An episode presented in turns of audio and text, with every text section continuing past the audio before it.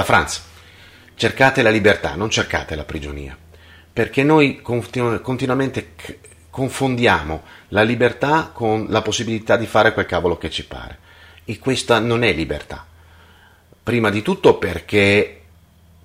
la libertà non ha niente a che vedere con il risultato di essa. La libertà è una condizione dell'essere, è una qualità dell'essere, è qualcosa che sta al nostro interno e non sta al nostro esterno, non dipende da fattori esterni, non dovrebbe dipendere da fattori esterni. E poi perché nel momento in cui noi eh, esprimiamo il desiderio vorrei essere libero di e poi non facciamo un cazzo per esserlo ovviamente non succede niente perché come ho detto tante volte se non fai un cazzo non cambia un cazzo e quindi non sei libero non puoi diventare libero da qualcosa se non ti dai da fare per diventare libero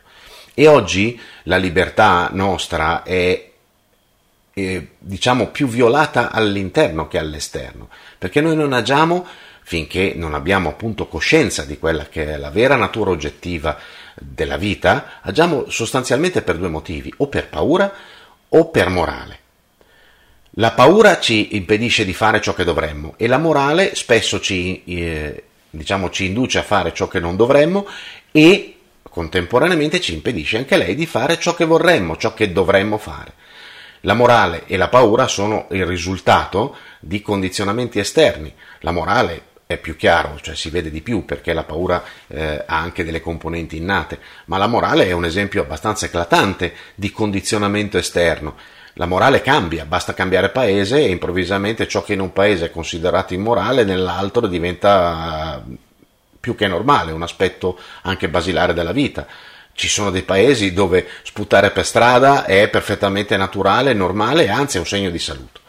mentre da noi ovviamente è considerato un atto di inciviltà per svariati motivi. Quindi il risultato di tutto questo è che la vera libertà non è ciò che dipende dalla paura o dalla morale. Noi abbiamo tanta paura, eh, tante cose le facciamo, non le facciamo per paura, ma in realtà siamo liberi di farle. Cioè, voglio dire, per fare un esempio assurdo, noi non ci buttiamo dal ventiquattresimo piano perché abbiamo paura di ammazzarci, non è una paura, di fatto è abbastanza una certezza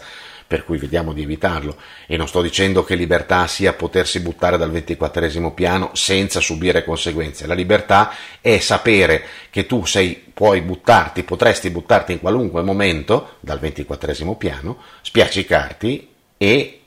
non far dipendere la decisione di buttarti dalla paura della morte, quanto dalla consapevolezza delle conseguenze che questo implicherebbe e le quali non stai scegliendo la linea di divisione, in questo caso estremo ovviamente, tra paura e consapevolezza è piuttosto eh, difficilmente marcata, ma capirete anche voi che nel momento in cui le nostre eh, azioni, tra virgolette, si svolgono solo come reazione, perché di fatto questo è finché noi non abbiamo una conoscenza oggettiva di quello che abbiamo all'interno, la reazione e non l'azione, ecco che improvvisamente noi ci troviamo a eh, vedere quello che accade spesso nel mondo dove ci sono eh, persone la cui eh, libertà umana, i cui diritti umani sono completamente prevaricati grazie spesso alla paura, oppure eh, dove ci sono persone che compiono i delitti più nefasti, più orrendi ed efferati, semplicemente perché non hanno la consapevolezza eh, profonda di quello che stanno facendo.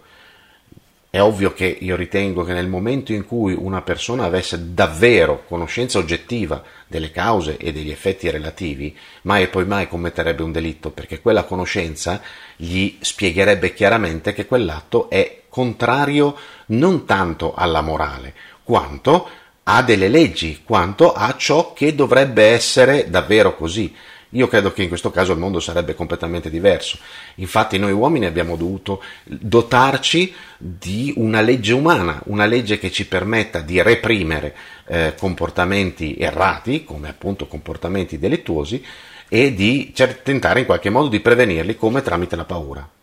Quindi molte persone non fanno qualcosa semplicemente perché hanno paura di finire in galera se lo fanno, non perché siano profondamente consapevoli dell'ingiustizia di quell'atto. No, semplicemente hanno paura delle conseguenze giuridiche,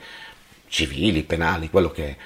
Molte altre, non avendo questa paura e non avendo sviluppato una corretta visione di ciò che ha un senso eh, nella vita, commettono delitti. Quindi alla fin fine la libertà dove trova sua, eh, il suo punto d'origine, dove trova il punto in cui si può sviluppare? Nella consapevolezza, nella coscienza all'interno di quella parte di noi che molti non sanno neppure che esiste, che è l'essere nell'istante in cui noi riusciamo ad accedere a questa parte, ecco che improvvisamente la libertà diventa qualcosa di tangibile, che ripeto non è fare quello che ti pare, anche se in realtà lo è, solo che quello che ti pare diventa improvvisamente qualcosa di oggettivo e quindi assolutamente in armonia con le leggi della natura, per esempio, oppure eh, in armonia con ciò che deve essere fatto, che molto spesso non è affatto ciò che le persone intorno ritengano che debba essere fatto o non fatto al contrario.